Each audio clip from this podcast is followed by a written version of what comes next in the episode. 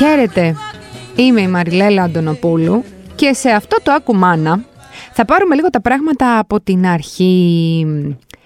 Μέρες λοχίας, οδηγός επιβίωσης για τις πρώτες μέρες μετά τον τοκετό. Έχει έρθει η εγκυμοσύνη, έχετε γεννήσει, είστε στο μευτήριο και από εκείνη τη στιγμή και μετά ξεκινάει η λοχεία. Λοιπόν, γενικά αυτό το podcast προφανώς απευθύνεται σε μαμάδες προσεχώς ή μαμάδες μόλις. Εντάξει, μπορεί να το ακούσει και κάποια που μπορεί να το έχει κάνει μία φορά και θέλει λίγο να τα, να τα κάνει μια επανάληψη που λένε, να τα έχει ζεστά στο δεύτερο ή στο τρίτο παιδί. Αν και λένε ότι καμία εγκυμοσύνη δεν είναι ίδια. Εντάξει, νομίζω η λοχεία όμως πάνω κάτω ίδια είναι τις περισσότερες φορές. Η μεταγεννητική περίοδος, αυτό που λέμε κοινό λοχεία, αντιμετωπίζεται ως μια φάση ταμπού. Ε, γιατί ναι, είναι πολύ ωραίο να βλέπεις ροδαλά μωράκια μέσα σε κουβερτούλες και μαμάδες που τα φυλάνε και τα χαϊδεύουν τρυφερά. Αλλά γενικά και η κυριαρχή κουλτούρα και ο κόσμος αρνείται πεισματικά να δεχτεί πως η γέννηση ενός παιδιού, το πιο φυσιολογικό πράγμα δηλαδή στον κύκλο της ζωής μας, είναι μια αλληλουχία από εικόνες επούλωσης πληγών, σωματικών κυρίως και γενικά όλο αυτό το πράγμα που έρχεται μετά τη γέννα είναι η αποκατάσταση ενός σοκ. Δεν υπάρχει ε, γυναίκα με την οποία να έχω μιλήσει, γιατί εντάξει, δεν, θέλουμε, δεν είναι ωραίο να κρίνεις ξεδίων τα αλότρια, αλλά γενικά νομίζω ότι δεν είναι, αυτό ισχύει για τις περισσότερες αν όχι όλες από εμάς, που να λένε, που να μην έχουν παραδεχτεί ότι οι μέρες μετά την εγκυμοσύνη ε, δεν είναι και τόσο ε, χαλαρή βόλτα ε, σε καμία περίπτωση δεν ε, υπάρχει καμία πρόθεση για να τρομοκρατήσεις ή να, δεν θέλω ούτε να αγχώσω ούτε να τρομοκρατήσω. Όλο αυτό, όλη αυτή η συζήτηση δεν γίνεται για να αγχωθούμε. Γίνεται για να ξέρουμε, γιατί η γνώση είναι δύναμη. Οπότε λοιπόν αυτές οι, οι γνωστές 40 μέρες εσωστρέφειας αντιμετωπίζονται με έκτοκη κατανόηση από την κοινωνία, αλλά στην πραγματικότητα κανένας δεν θέλει να μιλάει για αυτές. Δεν αφορούν κανέναν. Δεν είναι καθόλου ελκυστικές. Ε, νιώθουμε όλη αγάπη για τις έγκυες και τις φουσκωμένες κυλίτσες τους, λατρεία για τα μωρά που έχουν έρθει στον κόσμο, όσο και αν κλαίνε, είναι πολύ φυσιολογικό. Αλλά για την αληθινή εικόνα της γυναίκας που μόλις γέννησε, με τα παραπανίσια κιλά, που δεν έχει και πάρα πολύ χρόνο να περιποιηθεί τον εαυτό της, με εκείνα τα αντιαισθητικά βρακιά, για τα οποία θέλω πάρα πολύ να μιλήσουμε, τις ρόγες, τις τραπατσαρισμένες. Γενικά δεν υπάρχει κάτι. Ή τέλος πάντων δεν υπάρχει ο χώρος που θα έπρεπε να υπάρχει σε όλη αυτή τη μεγάλη εικόνα. Υπάρχει μια απάθεια και μια έλλειψη αλληλεγγύης, εγώ θα το πω αυτό. Τα τελευταία χρόνια ίσως έχει αρχίσει να αλλάζει, ε, αλλά μέχρι πρώτη κανείς δεν ήθελε να ξέρει και ούτε και ακόμα και εμείς οι ίδιες δεν θέλαμε να μιλάμε γι' αυτό. Πάμε λοιπόν να τα πάρουμε λίγο τα πράγματα από την αρχή.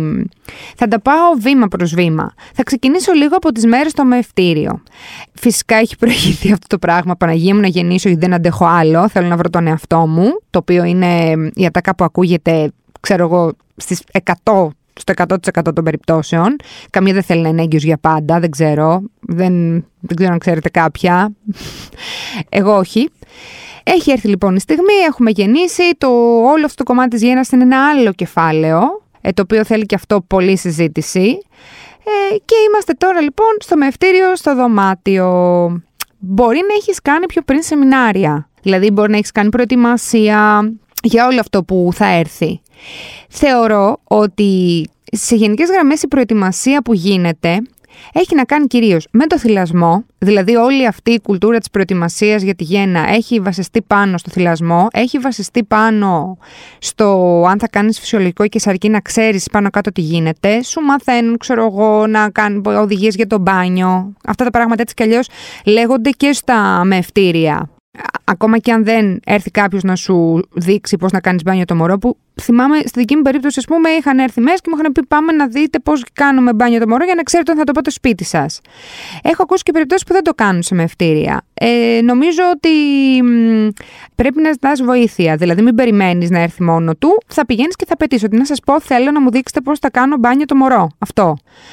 Επίσης, μια άλλη συμβουλή σε αυτή τη φάση τώρα, πριν πάμε και ξεκινήσουμε για να μιλάμε για λοχεία, γιατί θέλω να τα πω αυτά τα πράγματα, είναι ότι να το προτιμάτε το rooming in. Δηλαδή, μην κάνετε αυτό που γεννήσαμε, εντάξει, ας το περιποιηθούν με τα ημέ στο μωρό, που δεν το πολύ κάνουν νέες μαμάδες, νομίζω. Αλλά γενικά το rooming in είναι μία, ε, ένας προθάλαμος για αυτό που έρχεται μετά στο σπίτι. Γιατί αν δεν ξέρεις μετά ότι όλο αυτό το πράγμα που γίνεται στο μευτήριο, που στο φέρνουν, ξέρεις, μια χαρά χαρούμενο και απλά στο φέρνουν για να το ταΐσεις ε, και μετά το παίρνουν πάλι και υποτίθεται ότι κοιμάται ήρεμα κτλ. Δεν έχει καμία σχέση με αυτό που θα γίνει στο σπίτι. Εκτός αν έχεις νταντά από day one. Δεν ξέρω. Σε αυτή την περίπτωση μπορεί και να γλιτώσεις λίγο. Σε κάθε άλλη, όσο πιο ε, προσωμείωση ε, της ε, επόμενης φάσης γίνεται στο μευτήριο, τόσο το καλύτερο μην πέσεις και κατευθείαν από το, πώς το λένε, στα βαριά που λένε. Να έχεις μία ιδέα το τι έρχεται. Επίσης, σε όποια φάση κι αν είμαστε, σε όποια όποια όποια φάση κι αν είμαστε, σε όλο αυτό το πράγμα που λέγεται μητρότητα, από την αρχή, κυρίως την αρχή και μετά, πρέπει να επιλέγεις ποιον ποια, ποιες, ποιους θα ακούσεις. Οι πιο πολλές, οι πολλές απόψεις θα σε τρελάνουν. Επίλεξε να συζητάς αυτά τα πράγματα με ανθρώπους που τα χνότα σας ταιριάζουν, με το γιατρό σου, με τη μέα σου, με τη μαμά σου, την αδερφή σου, την κολλητή σου, μια φίλη που έχεις τη δουλειά και εκπέμπεται στο ίδιο μήκος κύματος και ξέρεις ότι μπορεί να της μιλήσεις ανοιχτά κτλ. κτλ. Ναι. Γιατί έτσι κι αλλιώς θα νιώθεις ότι τα κάνεις όλα κάπως όχι και τόσο σωστά το να κάθεσαι να συζητάς και ο καθένας να σου λέει το μακρύ του και το κοντό του και τι έκανε αυτός στη δική του ή εκείνη, στην δική της περίπτωση, δεν θα σου βγει σε καλό, θα ψυχτηρήσει. Γιατί τις περισσότερες φορές δεν υπάρχει και απόλυτα σωστό ή απόλυτο λάθος όλο αυτό, έτσι. Λοιπόν, επίσης, κεφάλαιο σύντροφος. Σε ό,τι και αν πούμε σε όλο αυτό, ο σύντροφος πρέπει να είναι εκεί. Δεν ήθελε να είναι την ώρα που ήταν μέσα στο, στη γέννα. Εντάξει, σεβαστό. Δεν είναι όλοι για όλα.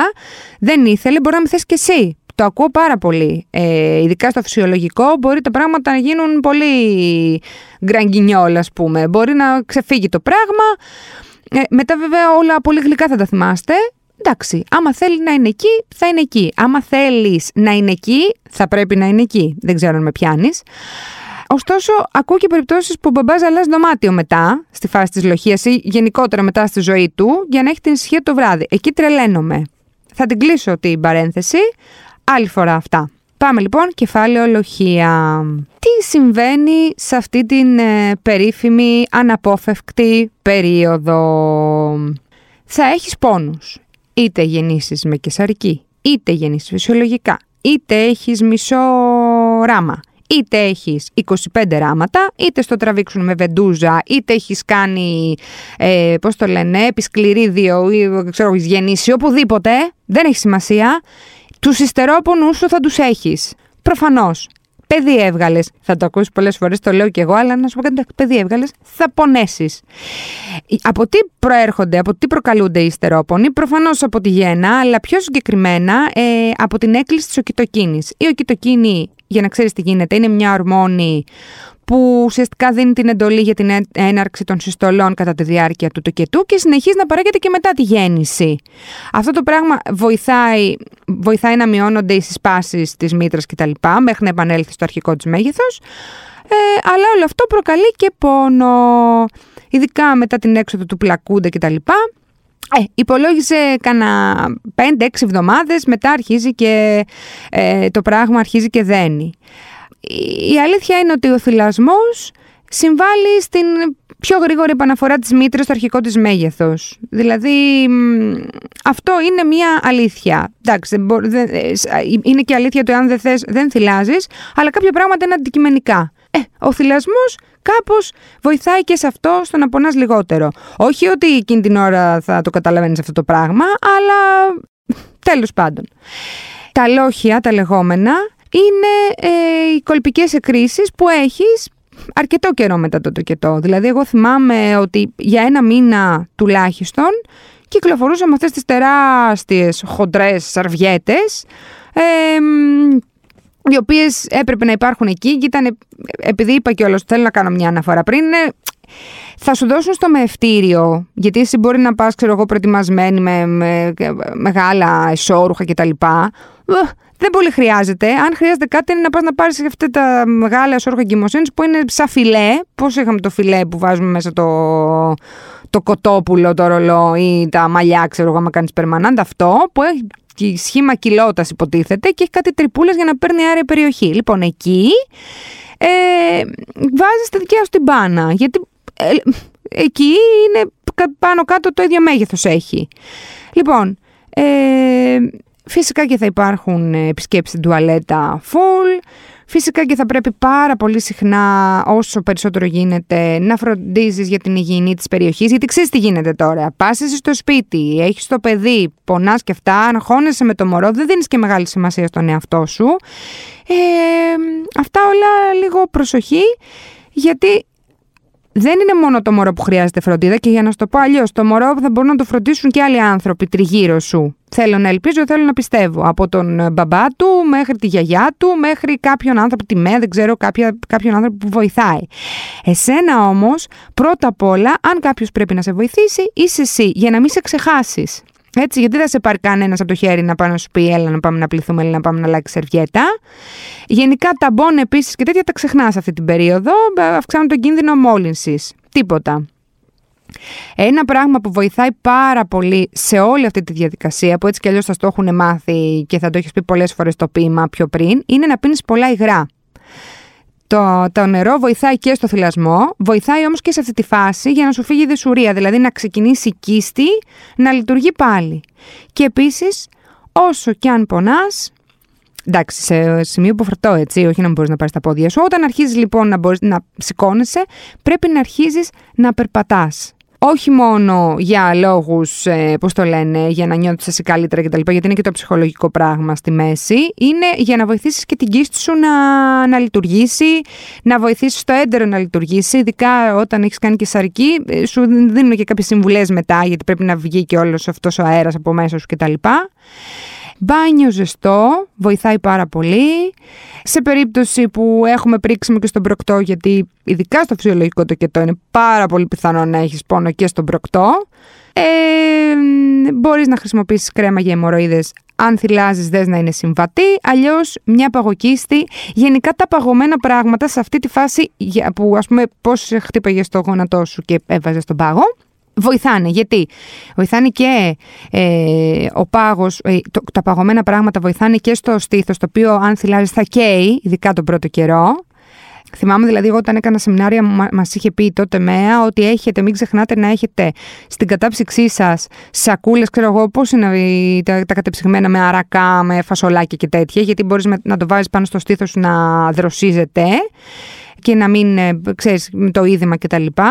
Και επίσης, ένα φοβερό που θυμάμαι, θα το πω και αυτό, καθαρίζεις λάχανα μας είχαν πει, λαχανόφυλλα και τα βάζεις στο ψυγείο, γιατί μετά πας και τα εφαρμόζεις πάνω στο στήθος και αυτό το πράγμα γενικά ε, σε ανακουφίζει.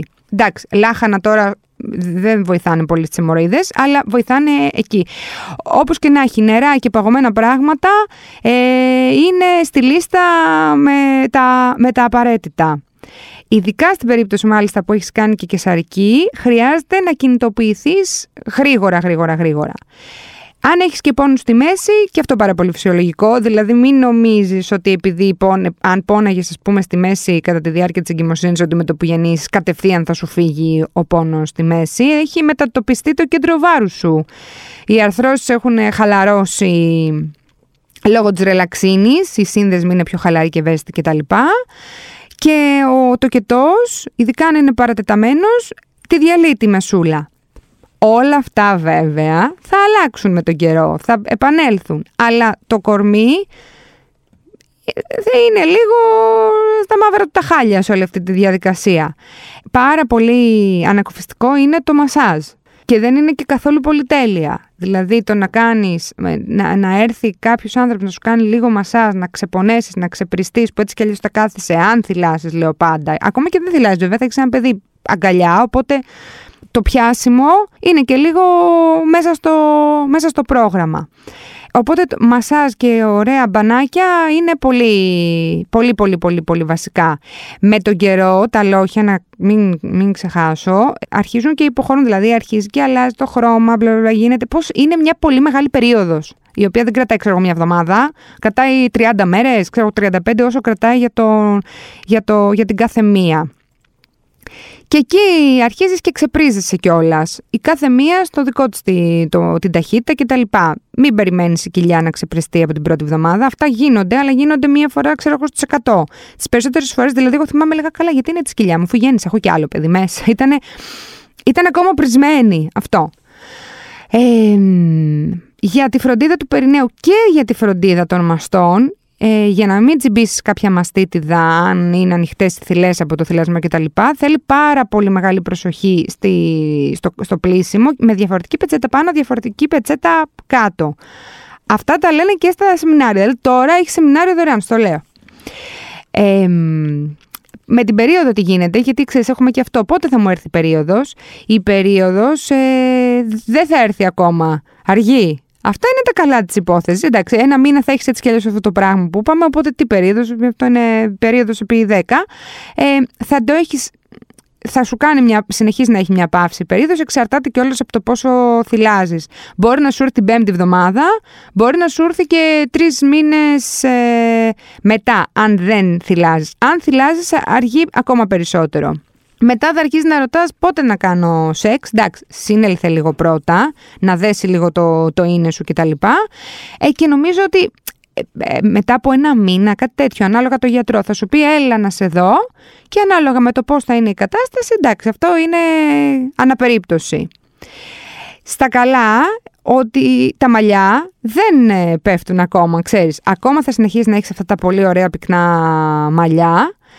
Άμα παίρνεις και σίδηρο, συνεχίζεις και παίρνεις σίδηρο και ασβέστιο κτλ. Θα, αυτό το πράγμα δεν αλλάζει. Ε, κάποια στιγμή τώρα μετά το μήνα, το δίμηνο και πάλι αυτό θα αρχίσει να βλέπεις πολλά μαλλιά να πέφτουν. Είναι δηλαδή οι λεχοείδες το έχουν αυτό. Ε, δεν είναι σε καμία περίπτωση ανησυχητικό, είναι παροδικό και είναι βασικά είναι η, συνέπεια του δεν έχανα μαλλιά τόσα, τόσους μήνες, γιατί άμα έκανες έτσι ας πούμε με το χέρι σου, τα βλέπεις δεν έπεφτε τρίχα, ε, τώρα θα πέσει λίγο γιατί έτσι είναι ο οργανισμός, έτσι είναι η ζωή. Σε ό,τι αφορά το δέρμα κοιλίδες, όλα αυτά τα πράγματα που είχες δει ε, να εμφανίζονται ενδεχομένως. Εντάξει, την, ε, η μαύρη γραμμή υποχωρεί με τον καιρό, δεν, προφανώς δεν μένει για πάντα. Μετά από κάτι μήνες, ξέρω εγώ, φεύγει. Η ραγάδα τώρα είναι ανάλογα το δέρμα. Μπορεί να έχεις ραγάδες και πριν, μπορεί να έκανες την εγκυμοσύνη, μπορεί να μην έκανες και καθόλου. Αυτό είναι, ε, είναι στον άνθρωπο. Σε κάθε περίπτωση αυτό που βοηθάει είναι να βάζεις και μια κρέμα από την αρχή, δηλαδή από τότε που αρχίζεις και φουσκώνεις με την εγκυμοσύνη. Βάζεις κλασικές ε, κρέμες που βρίσκεις και στο φαρμακείο για, για ραγάδες κτλ. Και, και κάπως μπορεί να φτιάξει η κατάσταση. Μπορεί να υδρώνεις επίσης περισσότερο μετά το τοκετό.